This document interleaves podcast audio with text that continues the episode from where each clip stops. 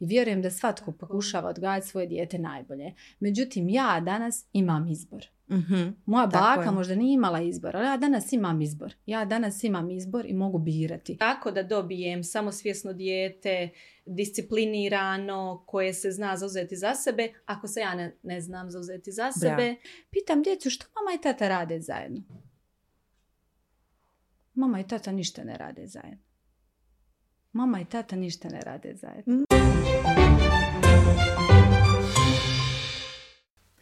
Lijep pozdrav, gledate podcast Rastući s djecom, podcast koji je namijenjen roditeljima koji žele znati više i koji su spremni raditi na sebi. Uloga roditelja može biti izazovna i zahtjevna, posebno kada ste roditelji po prvi put i kada je sve novo i ne postoji uputstvo za upotrebu koje dođe sa djetetom kada dijete stigne na svijet, međutim postoje brojni stručnjaci koji nam mogu odgovoriti na razna pitanja koja su u našim glavama i ti stručnjaci će gostovati, nadam se, kroz ovaj podcast, bilo iz područja medicine, psihologije, pedagogije, nutricionizma i tako redom. A krenut ćemo zapravo sa područjem psihologije, možda bolje reći i psihoterapije. Danas je s nama ovdje ženski tim, dvije psihologinje i psihoterapeutkinje, Kristina Paponja i Martina Herceg. Pokrivamo gestalt psihoterapiju i obiteljsku terapiju. Dobro mi došle. Hvala, Ana, na pozivu. Drago mi je da si rekla moje ime, ja sam ga u svemu tome skroz zaboravila. Valjda više ni nemam tu neku identifikaciju mene kao Ane, nego ja sam samo jedna mama. A mame ste i vi, što mi je drago, jer možete s nama podijeliti svoja znanja i iskustva iz te uloge roditeljske, kao i iz uloge stručnjaka u svemu tome. Mi smo se naravno dogovorile o čemu ćemo danas govoriti, ali evo za gledatelje uvod. Naša prva tema je zapravo sam pojam roditeljstva, svi ti izazovi s kojima se susrećemo u svojoj novoj ulozi koju dobijemo kad dobijemo dijete. Želim nekako krenuti sa tom samom definicijom. Evo, nadam se, Kristina, da ti tu možeš preuzeti.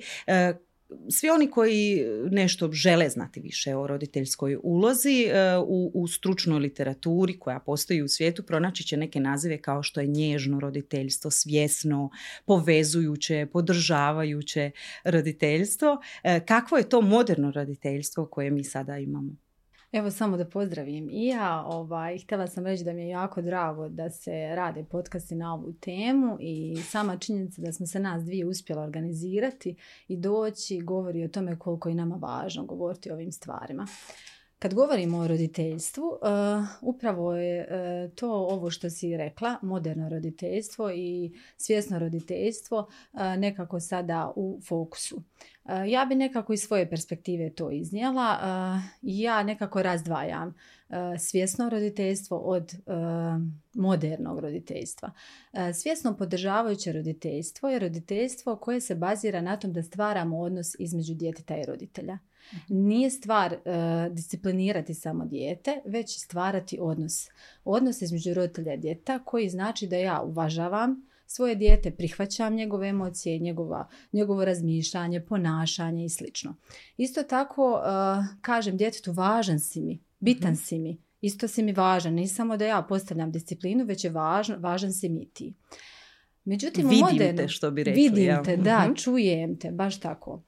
Ono što danas dosta imamo u modernom roditeljstvu, a to je i ta popustljivost.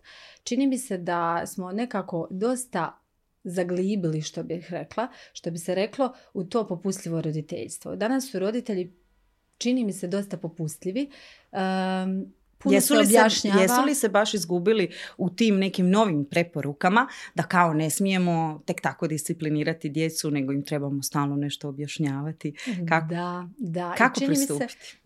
Čini mi se da je to isto vezano za te sadržaje, ali isto tako i vezano za neke možda naše traume od djetinjstva, o tome ćemo i kasnije, kako postaviti granicu, jer meni često u praksi ono što ja čujem od roditelja je da kažu ja se bojim vikati na svoje dijete. Ne, ja se bojim postaviti granicu svom djetetu. On plače, on se baca, on ima tantrume. Mene je strah da mu nešto ne bude. Taj strah je ta moja trauma iz mog djetinjstva. I onda krenemo tu popustljivo, gdje se puno objašnjava djeci, gdje se moli djecu. Rečenice su preduge, djeca to ne razumiju. Važno je naglasiti kad je dijete malo, da su rečenice trebaju biti vrlo kratke. 3-4 rečenice i postaviti granicu i pravilo. I onda nas ta popustljivost dovodi da imamo zbunjenu djecu. Mm-hmm. Zaista. I ta djeca koja postaju zbunjena, postaju zbunjeni i na radnom mjestu, kasnije kao odrastu i ljubavnom odnosu, jer ne znaju za granice. Tako da mi je važno naglasiti razliku između tog popustljivog roditeljstva gdje ne postavljamo granice i svjesnog roditeljstva gdje jesmo, imamo te granice, ali radimo na odnosu. Govorimo o djetu, važan si mi, važno mi je što osjećaš, neću te omalovažavati zbog toga što osjećaš i slično. Nadam se da sam nekako to približila. Slobodno, Martina. Samo sam se htjela nadovezati šta je ono što većinom starije generacije kažu, ja, to vaše moderno roditeljstvo, imate neposlušnu djecu. Stvarno trebamo napraviti razliku između tog što donosi moderno roditeljstvo i neposluha djece. Znači, ponekad je dijete u toj razvojnoj svojoj fazi koju mi trebamo poznavati i trebamo onda razlikovati šta je to, ovo o čem je Kristina govorila, neposluh, a šta je to svjesno, disciplinirano i slično. Da, postavlja se tu pitanje koliko su zapravo roditelji uopće upoznati sa tim fazama razvoja. Mislim, to je baš onako opširno pitanje i knjige su o tome napisane. Mi sad nećemo ići u te priče, jer bit će još prilike za takve razgovore.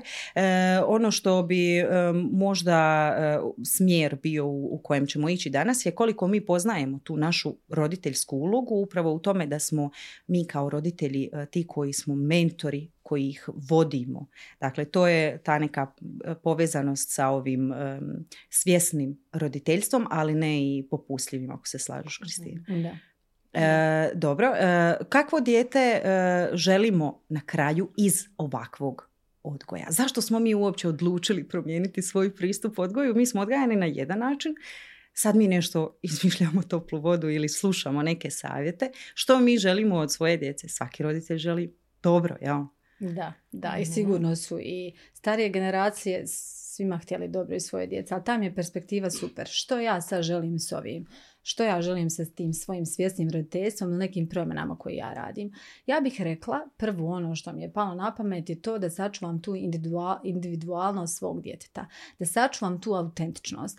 Kad se djeca tradicionalno odgajala, važno je odgojiti poslušno dijete, da je dobro, da sluša, da ne proljeva kad smo u gostima, da se ne baca u trgovini.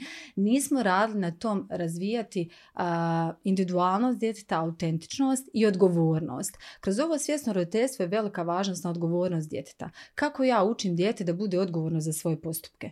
Ne da ga kažnjavam, da on bude discipliniran, već da ga učim odgovornosti, da je odgovoran za svoje ponašanje. Tako da bi rekla da je cilj da razvijemo djecu koja su samosvjesna, koja znaju što žele, da sačuvaju svoju autentičnost i isto tako da postaju odgovorni za svoje ponašanje. Kada trebamo krenuti s tim poslom?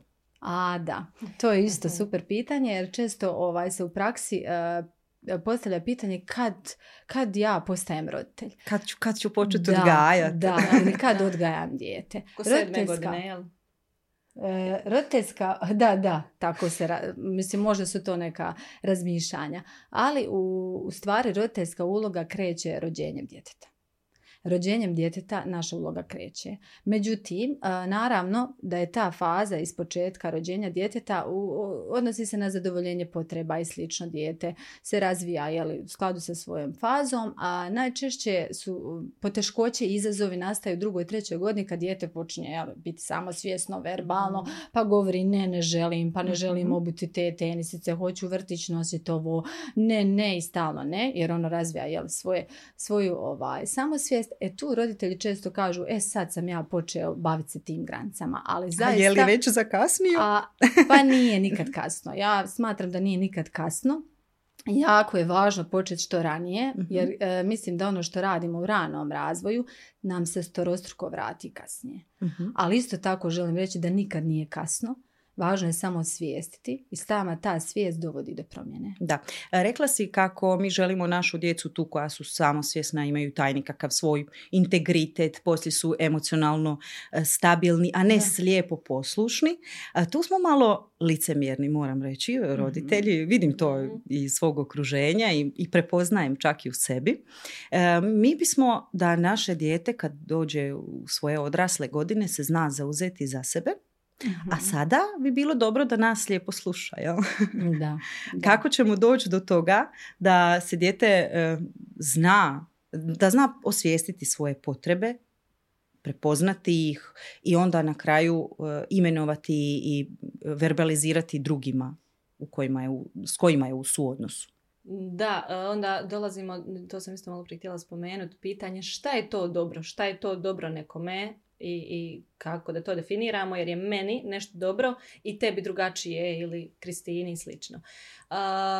Ali ovo što si sad rekla, ja bi možda počela s tim da mi stvarno ili ja osobno vjerujem da ako želim dati maksimalno doprinos, baš maksimalno nešto izvući iz djeteta, da se onda trebamo usredotočiti na njegove roditelje. Uh-huh. Što bi dovelo do toga da educiramo roditelje, osvještavamo roditelje o važnosti rada na sebi. Dakle, kako da dobijem samosvjesno dijete, disciplinirano, koje se zna zauzeti za sebe, ako se ja ne znam zauzeti za sebe, ako ja nemam emocionalnu stabilnost, kako da zahtijevam od djeteta nešto da ne znam, evo. Ili ako se ja pogubim u situacijama kad mi nešto ne ide po planu, a zahtijevamo djeteta da je ono stabilno kad njemu nešto ne ide po planu. A razvojno nije ni blizu onoga što bismo mi kao odrasle trebali osobe biti. Točno, da. A imamo takva očekivanja od djece i onda na kraju pitanje je što svojim takvim primjerom i pokazujemo. Želim se baš ovdje nadovezati jer mi je to jako lijep uvod da uopće objasnim zašto je podcast Rastući s djecom. Upravo iz razloga dok pratimo ta naša mala bića u njihovom rastu i razvoju, trebamo osvijestiti koliko i sami moramo razvijati se i koliko moramo upoznati sebe. A to je ono što vi na psihoterapeutskim seansama, ako mogu tako nazvati, radite. Iz vašeg iskustva koliko su ljudi na ovim prostorima svjesni svojih potreba, kako ih znaju pokazati, koliko su spremni raditi na sebi, kako rade na sebi. Koliko su spremni i svjesni. Rekla bih da se to mijenja, da se to malo poboljšava, ali još uvijek je jako teško pogledati u sebe. I onda tako kad me pitaju šta znači raditi na sebi, pogledati u sebe.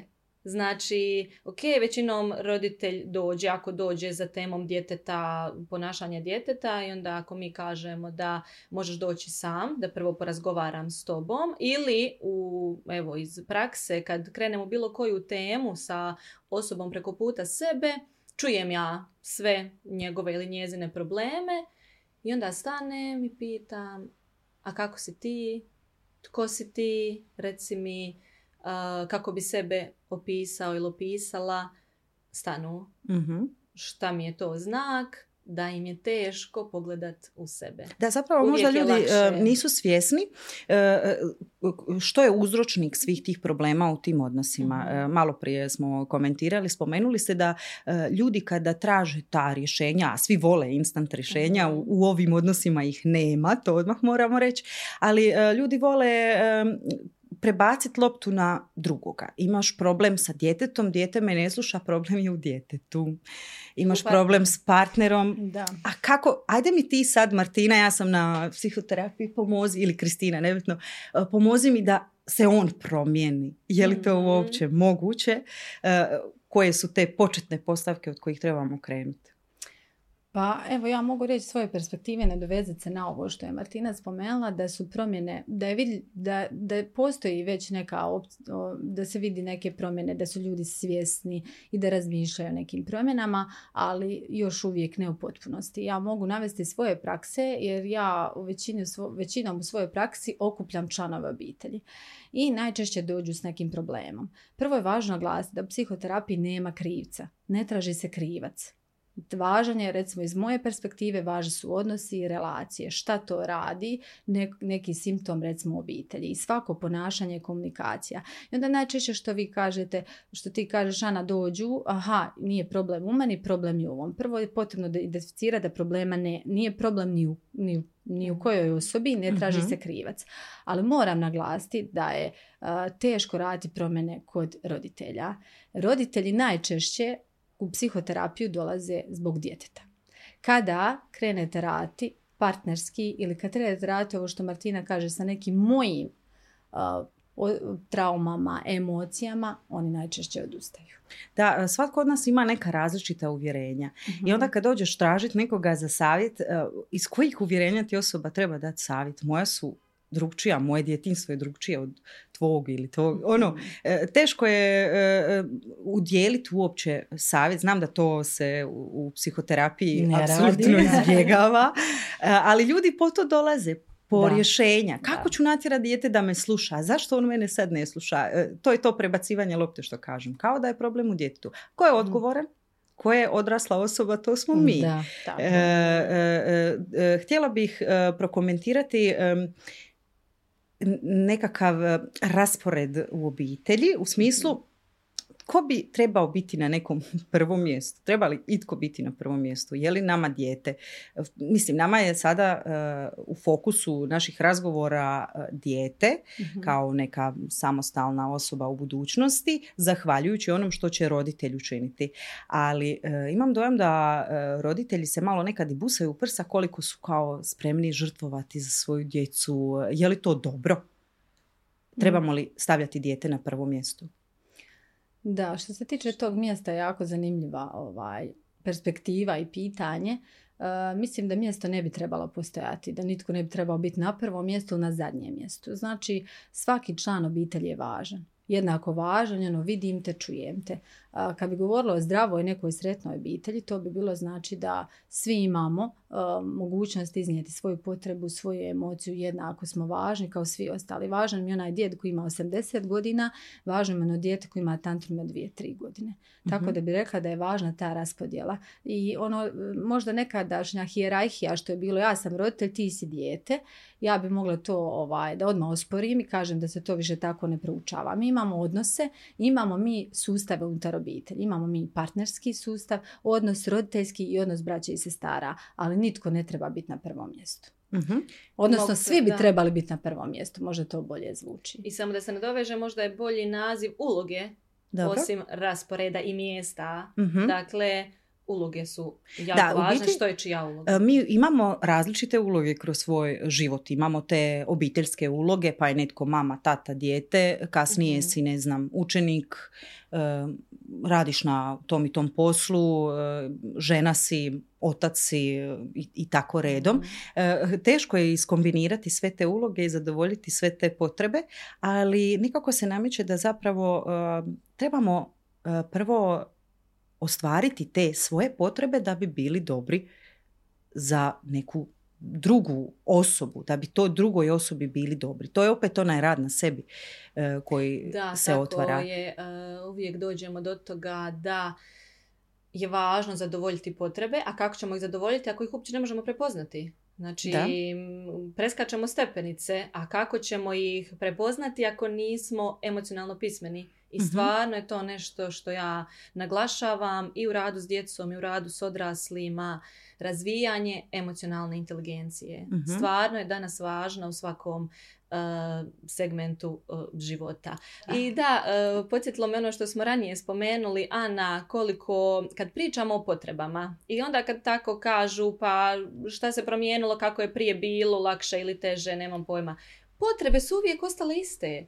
Znači, potrebe djeteta za roditeljskom ljubavi, privrženošću, pripadanjem, bila je tada i dan danas je takva. Mm-hmm. To je ono što bih ja, na što bi ja stavila naglasak, samo su ranije roditelji imali manje vremena i bili su manje educirani, ali su potrebe ostale iste i stvarno i je stalo pri edukaciji roditelja stalno im to naglašavati. I tu mi malo dolazimo u jedan problem. Drago mi je da si to rekla, jer mi tu dolazimo sad do ovih podstavki. Mi smo si osvijestili da želimo nešto mijenjati u tom odgoju, a mi smo sad osobe takve kakve jesmo, koje su izrasle i nastale iz odgoja koji je bio drukčiji, u kojem takve naše potrebe nisu bile prepoznate i nije se na njima ništa, skoro ništa radilo. Evo, bilo je ono na hrani dijete, neki na sigurnom, obuci ga. Mm-hmm. To se smatralo bitnim i onda da te dijete sluša, takvo dijete je dobro, a šta vam fali? Sad bi nam rekli ovi možda stariji. Šta vam sad fali? Niko nije s vama puno pričao, niko vas nije puno pitao, a vidi vas, baš ste super. Jesmo Točno. Li uopće super? To je ono što smo Kristina i ja spominjale. Nije me niko grlio. Mm. Starije generacije kažu, pa nisam imao vremena. Pa u redu, ne krivim te, ali ti kažem da toga nije bilo. Da. Ja mislim da je ovdje važno naglasiti da trebamo razumjeti te starije generacije i da ne bi bilo da mi sad ovdje raspravljamo, da mi nekoga krivimo ili slično. Mm-hmm. Važno je razumjeti da su svi ti i roditelji i bake i djedovi radili tada najbolje što su znali. I vjerujem da svatko pokušava odgajati svoje dijete najbolje. Međutim, ja danas imam izbor. Mm-hmm. Moja baka možda nije imala izbor, ali ja danas imam izbor. Ja danas imam izbor i mogu birati kako ću odgajati dijete, hoću li imati taj podržavajući odgoj, tradicionalni odgoj, modern odgoj i slično. Znači ja imam pravo izbora. Ali prije toga bi trebalo osvijestiti sve ovo što si ti navela, što sam ja, što ja nosim sa sobom. Znači ne da ja sad razmišljam kakve ja imam traume djetinjstva da bi ja okrivila nekoga, već da bi ja naučila kako ću ja raditi sa svojim djetetom. Jer kad moja djevojčica ima tantrume, visoko senzibilna djevojčica, ja se pitam šta ću ja s onim unutra sa sobom, ne šta ću s njom. To je njeno prirodno normalna faza. To je pitanje koje će roditelj prvo postaviti. Ono, dajte mi recept. Šta ja trebam reći da tantrum prestane? Tako je, znači, tako, za one koji ne znaju terminologiju, to je preplavljenost emocija, recimo. Bijesan. I kad vi postavite pitanje kako je se vaša mama odnosila prema vama, oni pitaju, a zašto me to pitate? Kakve to veze ima sa mojim djetetom što sam ga dovela? Razumijete li koliko treba raditi na osvještavanju toga šta je to sa mnom? Jer nije stvar dijete kad ima tantrume ili testira granice. Njihova je uloga da testiraju naše granice. Ali ja trebam znati šta ću ja s onim svojim. Da, i kako se onda postaviti prema vlastitom djetetu. Evo recimo iz osobnog iskustva ja mogu reći da nekad prepoznam svoje ponašanje kao tantrum u odrasloj dobi. Mislim, zar to nije žalosno? To je samo pokazatelj, zapravo nisam imala to priliku pokazati svoje neke jake emocije kad sam bila dijete, ali to su neke promjene koje mi sada želimo napraviti. Kako trebamo komunicirati? Kako trebamo pokazati te svoje potrebe? Super si rekla, baš sam se htjela nadovezati prije komunikacije kad si rekla kako ja sa svojim tantrumima. Tu možemo govoriti o asertivnoj komunikaciji. Mi smo naučili da u ljutnji komuniciramo, rješavamo sukobe. A sukobi i konflikti se ne rješavaju tada, već hladne glave. I to je kako se dijete odgaja. Hladne glave ćemo razgovarati o posljedicama, a ne kad ti imaš tantrume. I onda dolazimo do te komunikacije. Komunikacija je zaista ključ svakog odnosa. I tako i zdravog odnosa i zdrave obitelji. Mislim da to i dosta se govori o tome i o verbalno, neverbalnoj komunikaciji i slično. Ali važno je prepoznati koji stil komunikacije ja imam u svojoj obitelji. Je li ga ja razumijem? Meni se često dogodi da partneri kad dođu na seansu primijetim da možda, netko ima agresivni stil komunikacije, a drugi pasivni. Što se događa? Onda ako je, na primjer, žena ljuta, muž, kad se žena ljuti, on se povlači. Što se žena više ljuti, on se više distancira. To vam je taj stil komunikacije. Prvo je važno razumjeti to, kako bi mi to mogli primjenjivati. I naravno da je važna otvorena komunikacija, otvoreno razgovarati, da bez dijete, bez stida može reći što ga muči, da može bez osude, kritike doći i razgovarati. Da. I ono što je važno spomenuti je pitanje koliko mi uopće komuniciramo našoj obitelji. Ja mogu reći svog iskustva vrlo malo. Modern i ovaj užurbani stil života je doveo do toga da se mi malo bavimo djecom. Jer nije bavljenje djecom da ja kuham ručak, a dijete si igra sa mnom. Bavljenje djecom da smo svi zajedno i sad ja vas sve pitam ovdje, evo i tebe Ana, i sebe i Martinu, imamo li mi svaki dan pola sata razgovora, ili što ja kažem sabiranja, volim reći, da smo svi zajedno pola sata, da pričamo i da se slušamo. Nije cilj komunikacije da ja samo kažem šta sam htjela, cilj je da slušam tebe. Kako si ti proveo dan, kako ti je bilo, što te mučilo, što ti je bilo smiješno i slično. Bravo, znači, pa to je to povezivanje, to je taj rad na odnosu od najranijeg uzrasta. I nastavno na ovo šta time dajemo djeci, kakav primjer. Bravo. A ono će gledati ono što je mama uradila, znači ono će na taj način učiti. Za vrijeme tantruma njemu nešto objašnjavati apsolutno ne ide. Šta trebamo? Strpiti se, čekati da prođe. Šta mu, znači ne samo što on će brže, mislim, ne, ok, ignorirat ćemo ga, nećemo to. Šta mu dajemo? Dajemo mu primjer kako se mi ponašamo u toj situaciji. Kako se umirujemo. I onda će ono s vremenom, pa naravno da neće dvogodišnjak, ali kao petogodišnje dijete će znati, jer je mama do sad 100 puta mirna bila na neke situacije, znači da, aha, tamo ne treba burno reagirati. Ja zaista ne reagiram burno kad nedavno mi se razbila vaza sa prozora, pala je. To sve je bilo mirno. Pokupila sam, preuzela odgovornost svoju, ja sam je tamo stavila, ja sam slučajno to sve napravila, izazvala, ok, to je to. Hoću samo reći, takvih X primjera, djeca to gledaju, je najbolji način učenja. Bravo, to su moji glavni okidači, ono, razbijanje po kući, uništavanje, bilo čega, ne prudla. Ako se riža prospe pokući, u mene nema drame, ako se riža prospe pokući. To je super, znači, to je dobro. Znači, kometem idem, okej.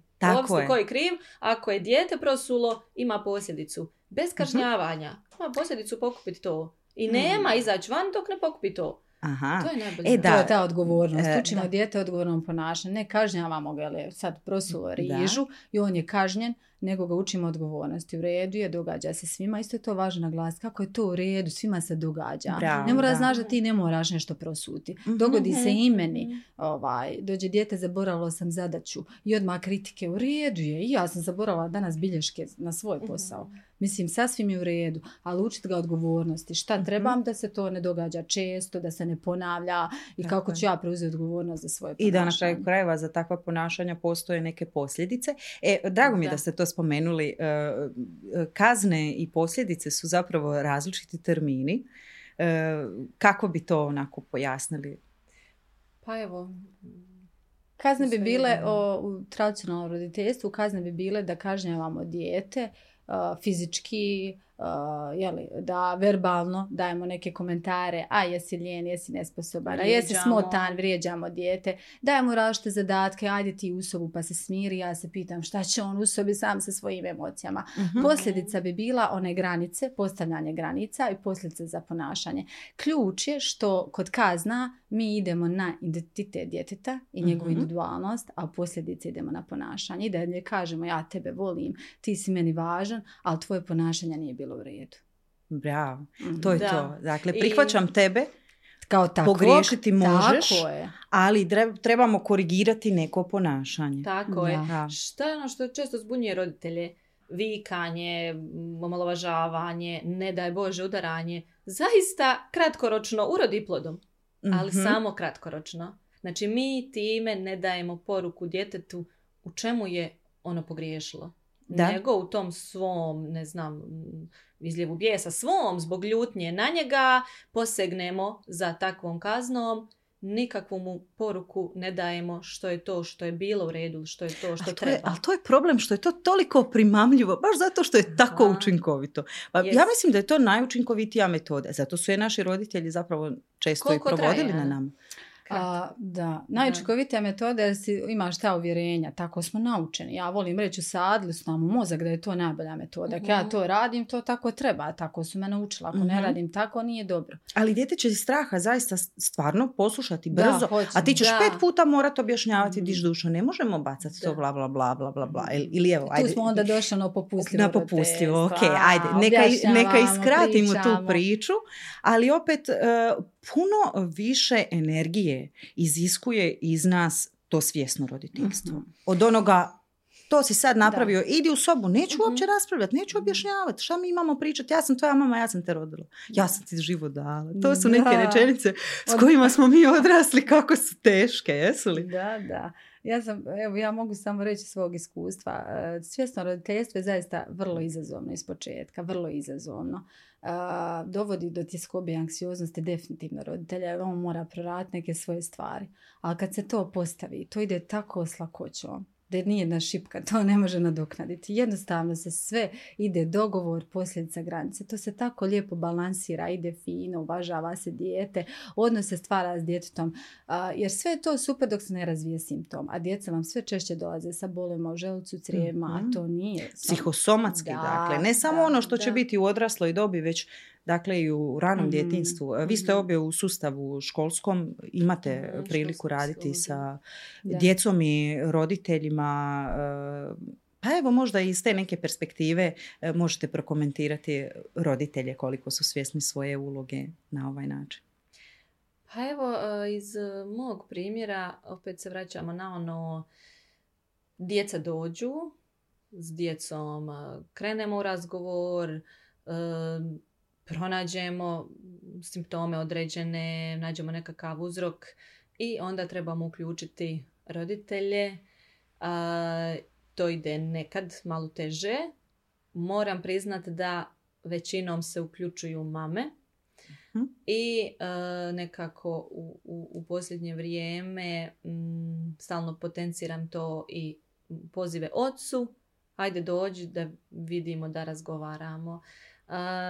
Nekad stvarno imam pozitivnih iskustava, znači sa uključivanjem. To nije opet rad u sustavu kao što možda Kristina više radi, ali mi je cilj upoznati oca, jer zaista su malo uključeni u školovanje svog djeteta. Znači onda im, ne znam, na telefon im znam reći, nije ništa se loše dogodilo, možete li samo doći da razgovaramo o vašem djetetu. To njima bude ono, neću razgovarati. Ali mislim da je stvarno važno. Mislim da je važno. Evo, to je to što očevi sada dobivaju neko potpuno novo značenje, neke nove uloge, upravo kroz ovakav pristup roditeljskoj ulozi. Ja stvarno iz svog društva mogu vidjeti jako lijepe pozitivne primjere očeve uključene ono maksimalno.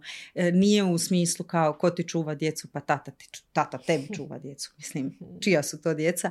Ili ono, on ti presvlači. To su nažalost komentari koji se mogu čuti od nekih starijih generacija. Tada to nije bio običaj. Opet nećemo ih kriviti. Jednostavno vremena su se promijenila, ali možda nisu svjesni koliko je važna uloga očeva u rastu i razvoju djece.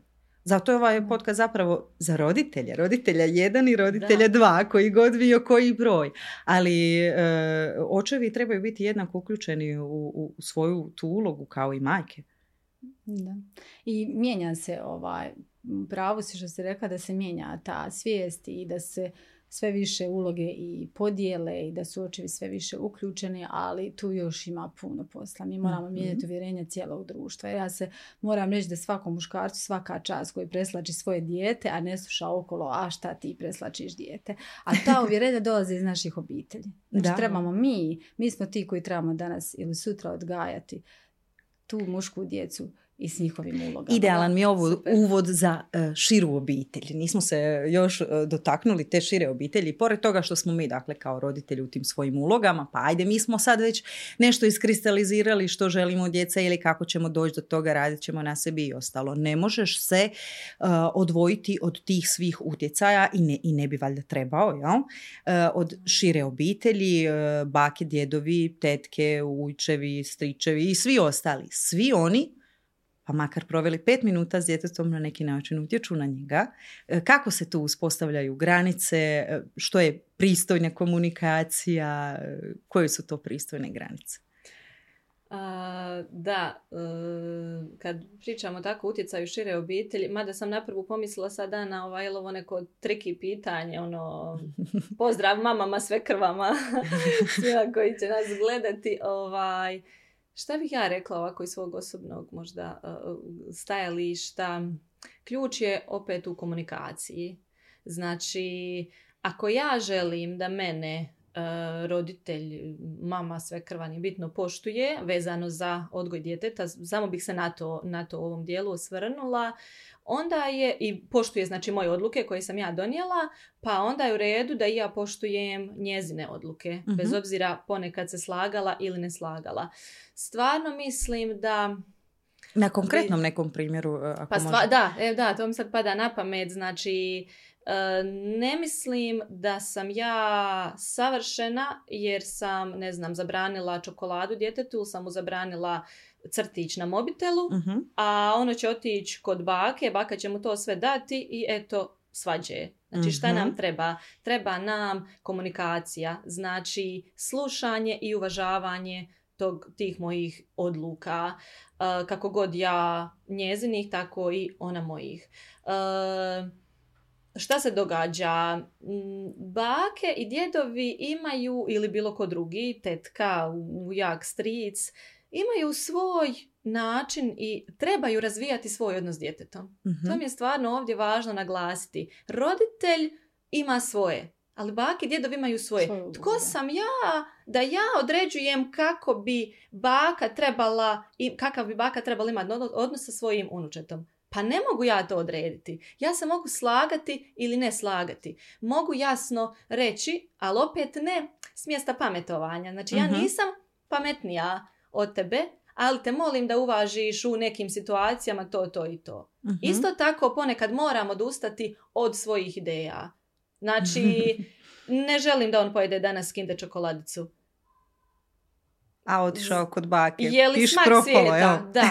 Je li smak svijeta ako će on stvarno pojesti? Znači, pitanje je, je li se tu radi o djetetu ili se radi o mojim principima, mom egu i to da netko ruši moje, postavke. Moje postavke. Isto tako, možda, i to čujem često. Nemojte uskrećivati djetetu ljubav bake i djeda. Znači, oni imaju jako važnu, ili tetke, oni imaju jako važnu ulogu djeteta u životu. Ponekad iscjeljujuću. Tako da, zaista može se doći do zdrave komunikacije, ali opet s nekog to mjesta poštovanja, a ne s mjesta pametovanja. Aha, to je neki prešutni dogovor. Mama je stroga i tata, oni određuju pravila. To moraš slušati, a onda kad malo šmugne kod tetke, onda tetka kaže, ajde idemo mi sada, tu je ormarić čokoladu. Nije tu pitanje, ni čokolade, ni slatkiša, već je stvar odnosa. Kakav ja odnos imam sa tom osobom koja čuva dijete, stvar komunikacije, jer se stvar hoće ono pojesti čokoladu, mislim da nije pitanje slatkiša, već odnosa. Pa da. I onog što ja nosim sa sobom. Ja bih voljela samo ovdje naglasiti tu podršku, kolika je važna podrška. Mislim da nijedna od nas 3 ne bi bilo ovdje da nemamo sada podršku. 5 ljudi se uključilo kod mene. Sve organiziralo. Da, čini mi se kad govorimo o tim granicama koje mogu biti propusne, polupropusne, rigidne, da su danas mlade generacije previše rigidne granice postavile prema starijim generacijama. To bi značilo da su prezatvoren sustav koji ne dopušta nikome da sudjeluje u nečeme, da, što je Martina spomenula, da se napravi iznimka, da se pravila poštivaju. Ja isto osobno moram reći da se vole da se poštivaju pravila. Ako je dogovor nema slatkiša, voljela bi da se držimo toga. Ali zaboravljamo na tu podršku koliko je važna. Znači, mi ne možemo, mi smo socijalna bića, ne možemo živjeti sami od sebe. Treba nam podrška zajednice. Nije to sad, je li to suprug, baka, tetka, produženi boravak, vrtić, bilo kakav vid podrške. Mi ne možemo bez toga i zaista je pokazano i dokazano da je podrška zajednice važna za mentalno zdravlje. Svakog pojedinca. Kad smo kod te neke zajednice, ona ima i očekivanja prema nama. Možda više prema majkama. Koliko god mi očeve uključivali u cijelu priču, još je to u povojima, ali očekivanja za majke su poprilično nezahvalna. Vjerujem da to možete i sami potvrditi. Karijere sad već imamo. Ne mora to biti karijera. Jednostavno zbog ekonomske situacije moraš imati posao. Moraš ga uskladiti sa svojim kućanskim obvezama, sa roditeljskom ulogom, a na kraju krajeva i sa tom nekom ulogom nevjeste ili sa ulogom prijateljice. Kako vama to ide na osobnoj razini? Stignete vi to sve, neke edukacije, ide se ovo, ono, sve se stiže, ja? Uvijek podrška, ali šta je to što sam ja, na primjer, osobno naučila radom na sebi? Tražiti podršku. To je ono možda što fali... To je ono što fali. Dakle... Pogodila si me. Ja bi kao da svi znaju kad meni trebaju djecu. Bravo. Znači, tražiti podršku. Znaju meni često reći, ti uvijek nešto pitaš. Da, ja sam okej sa svojim pitanjem. Jesi li ti okej s tim da mi kažeš da ili ne? Ja sam istim okej da te pitam, da mi ti kažeš ne. Joj, koliko mi toga trebamo naučiti. I tu da, tako da opet kažem, vraćamo se na podršku, ali na traženje podrške. I nađemo se u krugu, Ana, znači kako ću tražiti podršku ako ne znam šta mi treba? Kako ću znati šta mi treba ako nisam emocionalno pismena? Opet se vraćamo, ne poznajem se. Šta ja nosim sa sobom. Tako je, znači zaista tražit podršku je jako važno. Ne može nitko tebi čitati misli, ni da mu se podrazumijeva šta tebi treba. To je to. Šta mi je sad palo na pamet? Znači, ponekad dođemo do onog, ajme, to je sebično. Da. To je nešto vjerojatno. Pa sebično su neke osnovne potrebe, mislim. To za mene nije sebično kad se stvari postave nekako, poslože onako kako treba. Dakle, ni na što nikoga ne tiraš, ne nagovaraš, nego nekako ono... A što mene recimo smeta? To nekako primjećujem i u svojim nekim odnosima, a vjerujem da se i drugi mogu poistovjetiti. Kada tražiš tu pomoć i podršku, ona se podrazumijeva recimo sad za ovako nešto, odrađivanje nekoga posla ili ne znam, u kućnim nekim uvjetima ti ćeš nešto odraditi, ispeglat, ja idem izvesti djecu ili nešto, kad je ta potpora u smislu da odradiš nešto stvarno za sebe, da budeš dobro, da odeš na neku aktivnost koja te ispunjava. Je li nam tu malo isto fali te komunikacije, da i mi izrazimo tu potrebu, da je prepoznamo i onda da je kažemo, smijemo li mi to uopće reći? Aj ti sad čuvaj da ja samo tek tako gledam u plafon, ili mora biti dobar neki razlog da preuzmeš tu moju obvezu. Da, to je pitanje upravo ono vrlo kompleksno koje si postala vezana za tu ulogu žena i kako smo mi sebi nametnule same. Same smo si nametnule. Same sebi definiram, hoćemo ići na tu aktivnost, što to meni znači ako ću ja ostaviti djecu i otići na aktivnost, a što znači ako ću snimati podcast. Sve se tiče opet mene. Mislim da su to velika duboka uvjerenja i to na transgeneracijski prijenos na kojem treba raditi. Tako da bi došlo do nekih promjena, treba prvo doći do promjena obitelji, da bi radili neke druge promjene u tim ulogama i to. Jer ova očekivanja koje smo mi sebi same stvorile su došle odnekud. Nisam se ja rodila s očekivanjima ili ulogom da ja trebam kao majka i očistiti kuću i biti prisutna s djecom i imati karijeru.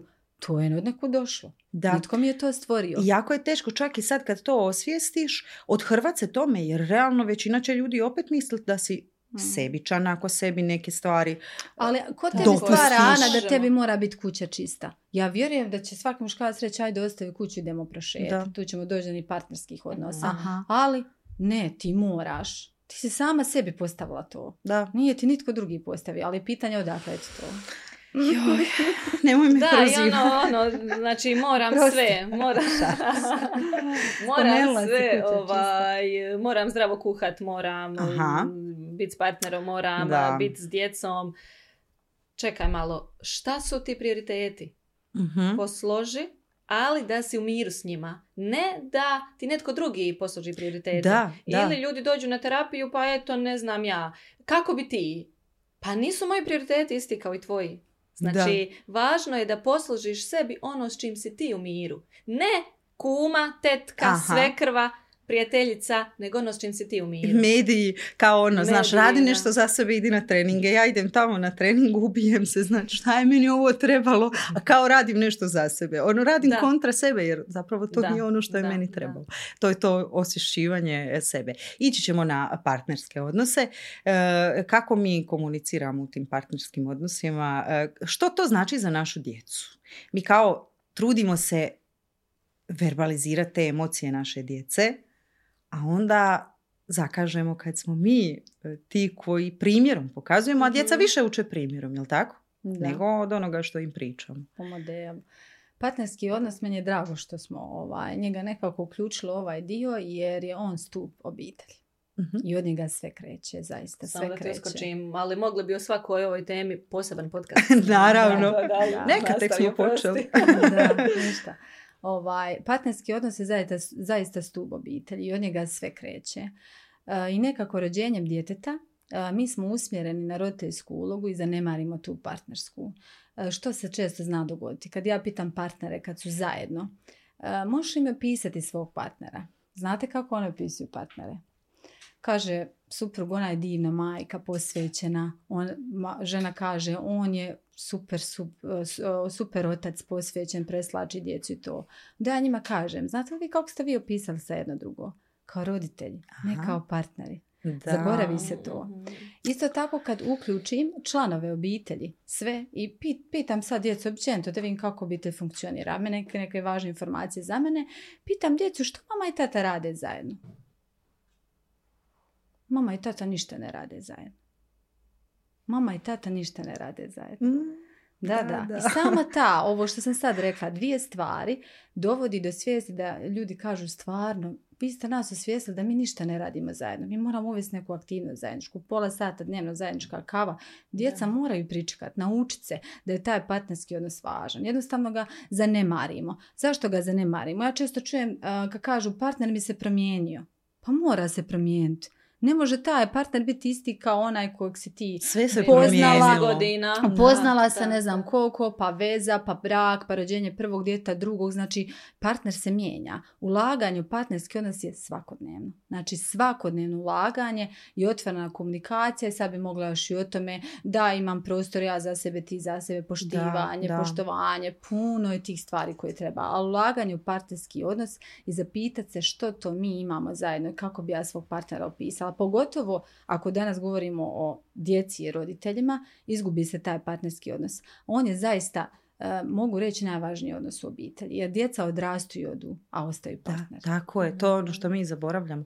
Ali kad ta mala bića toliko iscrpljuju energije, mi kao, evo, muž ja, svaki dan bilo koju temu da trebamo prodiskutirati, ono, ujutro nemamo sad vremena, trka, frka, svi se spremaju, ovo, ono, aj večera ćemo pričati o tom. Ako jedno od nas nije zaspalo, ako smo slučajno oboje ostali budni, izađemo ovako kao da smo iz ringa i ono, o kome se više da i o kakvoj temi pričati. To je malo... Vrlo izazovno i teško. Kad su djeca mala, stvarno izazovno i teško, ali se može. Ne mora to biti svaki dan dnevna baza, ali nađite sebi dejt.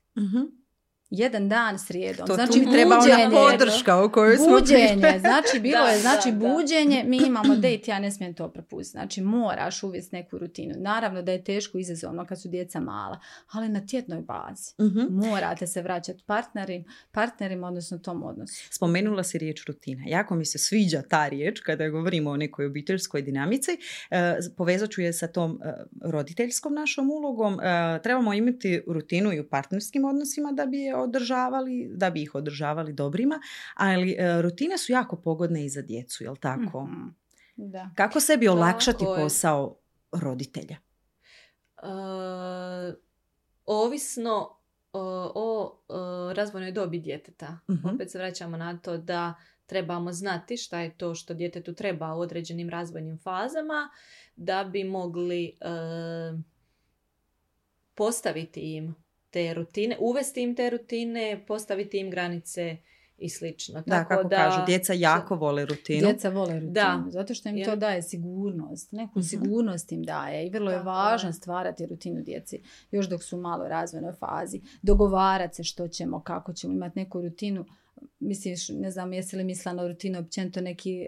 Ma ono svakodnevne rutine. Njima to daje sigurnost, jer njime treba neki vođa, tako je. Ali isto tako važno naglasiti, ako nekad se dogodi da je nešto van rutine, ne dramiti. Dati djeti do znanja da je to ok, da se može dogoditi i da imamo nekakav drugi plan i slično. Da, meni najgore u tim rutinama što se uvijek izlaziš iz rutine kad su neki bitni događaji.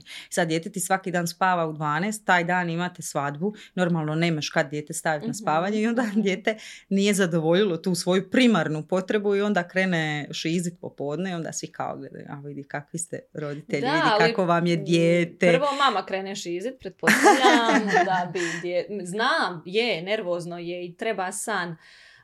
Ako se ne možemo drugačije organizirati, ali onda ćemo se nekako prilagoditi situaciji. Evo. Ali je jako važno da roditelj zadrži tu mirnoću i stabilnost da bi to dijete gledalo. Meni recimo osobno pomaže udahni duboko, smiri se, smiri se. Osjeti svoje tijelo, prvo vidi šta osjećaš, razmisli, nemoj sada vikati, nemoj reagirati, ovo je tvoje, pa ako i treba ja se zatvorim u sobi, kaže, čitala sam isto jedna, rekla ja se zatvorim u sobi, pa sam to preuzela od nje i oni viču, ali ja sam u sobi. Meni to, znači ja kažem, pustite me 5 minuta i kad meni ono moje, kad se ja smirim, ja izađem smirena, a oni gledaju. To je izvršno. I to je teško isto sebi osvijestiti. Ja sam recimo te trikove neke pročitala, ali nisam baš posebno primijenila. Jer to su ta neka ponašanja koja su nama okidači iz tih nekih ranijih razdoblja. To je isto nešto što bih željela prokomentirati s vama. Koliko je taj rani razvoj zapravo važan, koliko on ostavlja na nas posljedice, da sve ono što mi jesmo sada je zapravo ono što se s nama radilo do koje, ne znam, 3. ili 7. godine, što već struka kaže, možda se mi toga ne sjećamo, ali kao da je upisano u taj naš DNK, u našu osobnost i tek osvijestimo kad mi imamo djecu i kad se nalazimo u tim situacijama i onda se pitamo otkud nam to. Zato što spomenula su česte teme na psihoterapiji ili barem gestalt psihoterapiji kojom se ja bavim. Dakle, kad dođu djeca, on to zapravo postane okidač za to nešto naše ranije. I onda se često tako čujem, vi uvijek idete preduboko, vi tražite nekakve uzroke od prije, kopate po prošlosti. Da, istina, kopamo po prošlosti. Zašto? Znači, važan je razlog da bi imenovali, pronašli zastoj, kada se, gdje je to nastalo, imenovali ga i ostavili ga tamo gdje jeste. To je stvarno nešto što pomaže. A zašto ćemo ga imenovati i ostaviti tamo gdje jest? Znači da bi mogla, kad to proradim, nastaviti danas na ovom mjestu gdje sam bila. Znači da, ja sa svojim 5-godišnjim djetetom. Da, to je ono što je zapravo cilj psihoterapije ili bilo kojeg rada na sebi. Znači...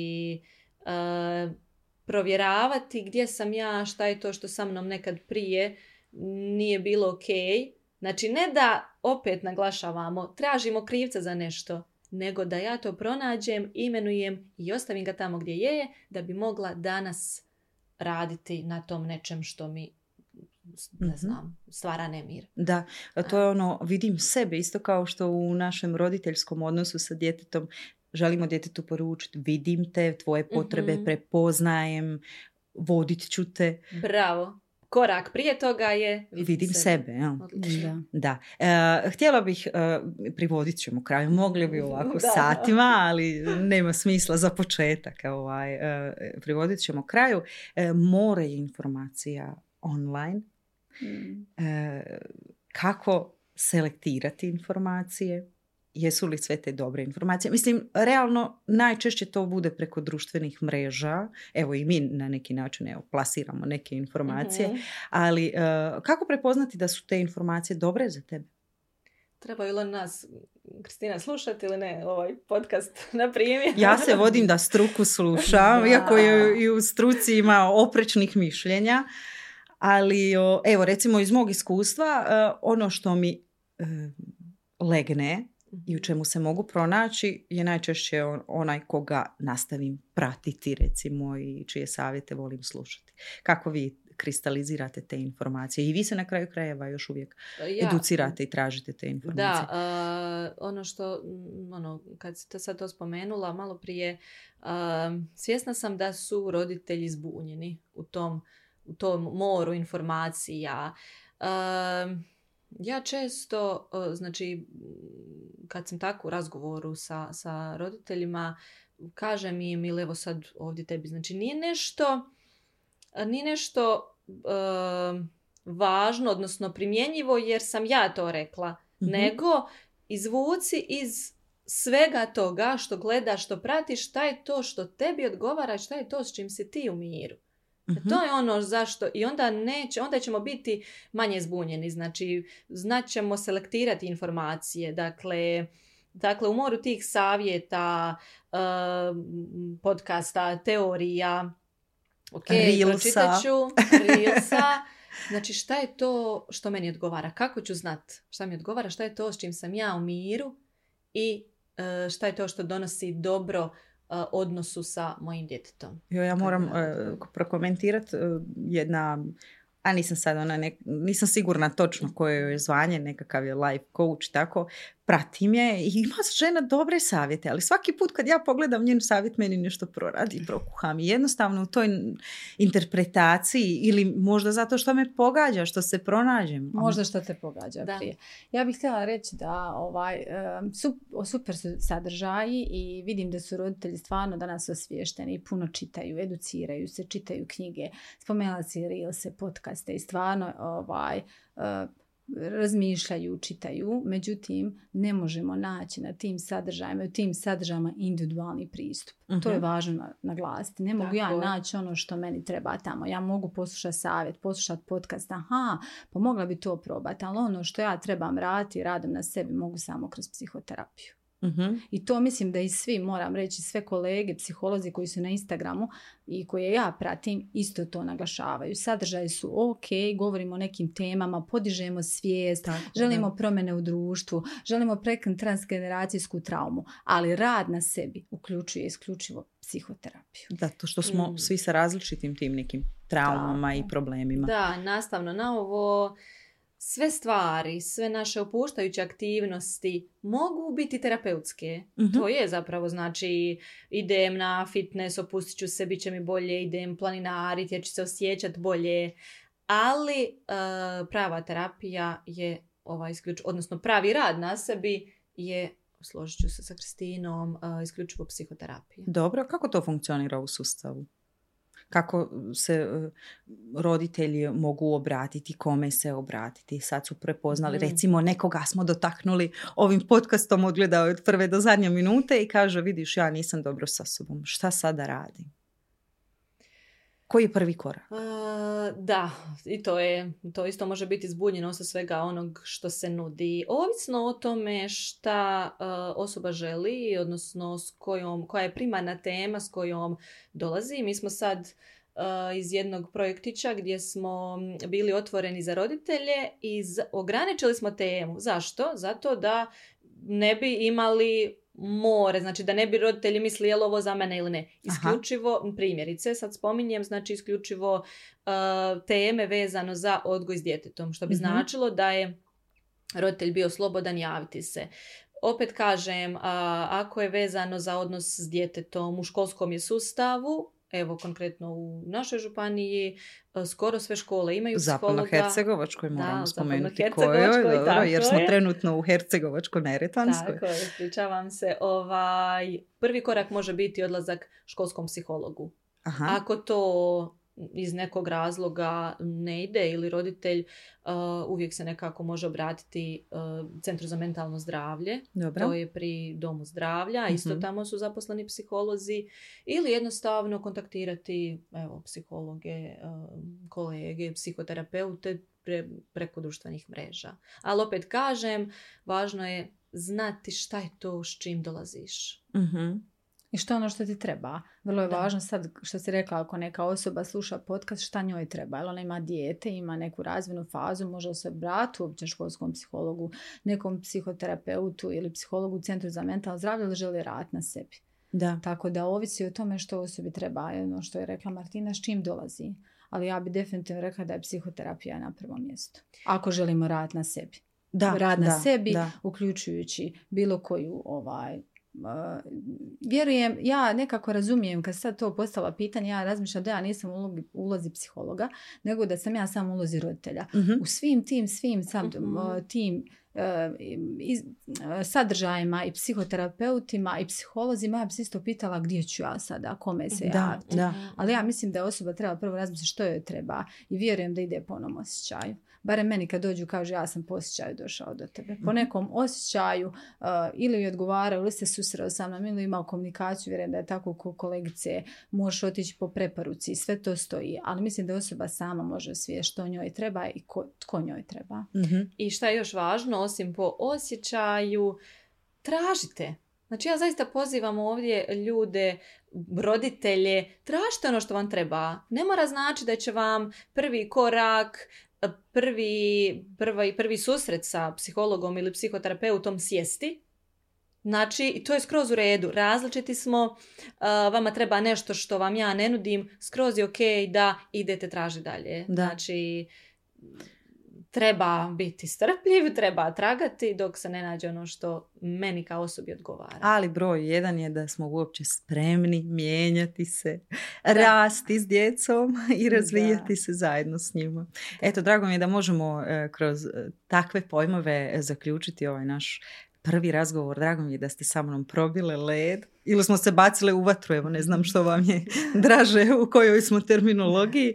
Hvala vam puno što ste podijelili ova svoja iskustva i znanja s nama. A nadam se da ćemo se opet družiti kroz neke malo konkretnije teme. Sad smo onako baš išli na široko, eto čisto malo da zagrebemo po površini jer je riječ o zaista kompleksnoj temi kada govorimo o roditeljstvu i obiteljskim odnosima. Evo, hvala tebi, Jana, na pozivu. Želim ti svu sreću s ovim podcastima. Hvala lijepa. I vama, dragi gledatelji, hvala što ste bili uz nas. Pratimo se, gledajte nas, tu smo.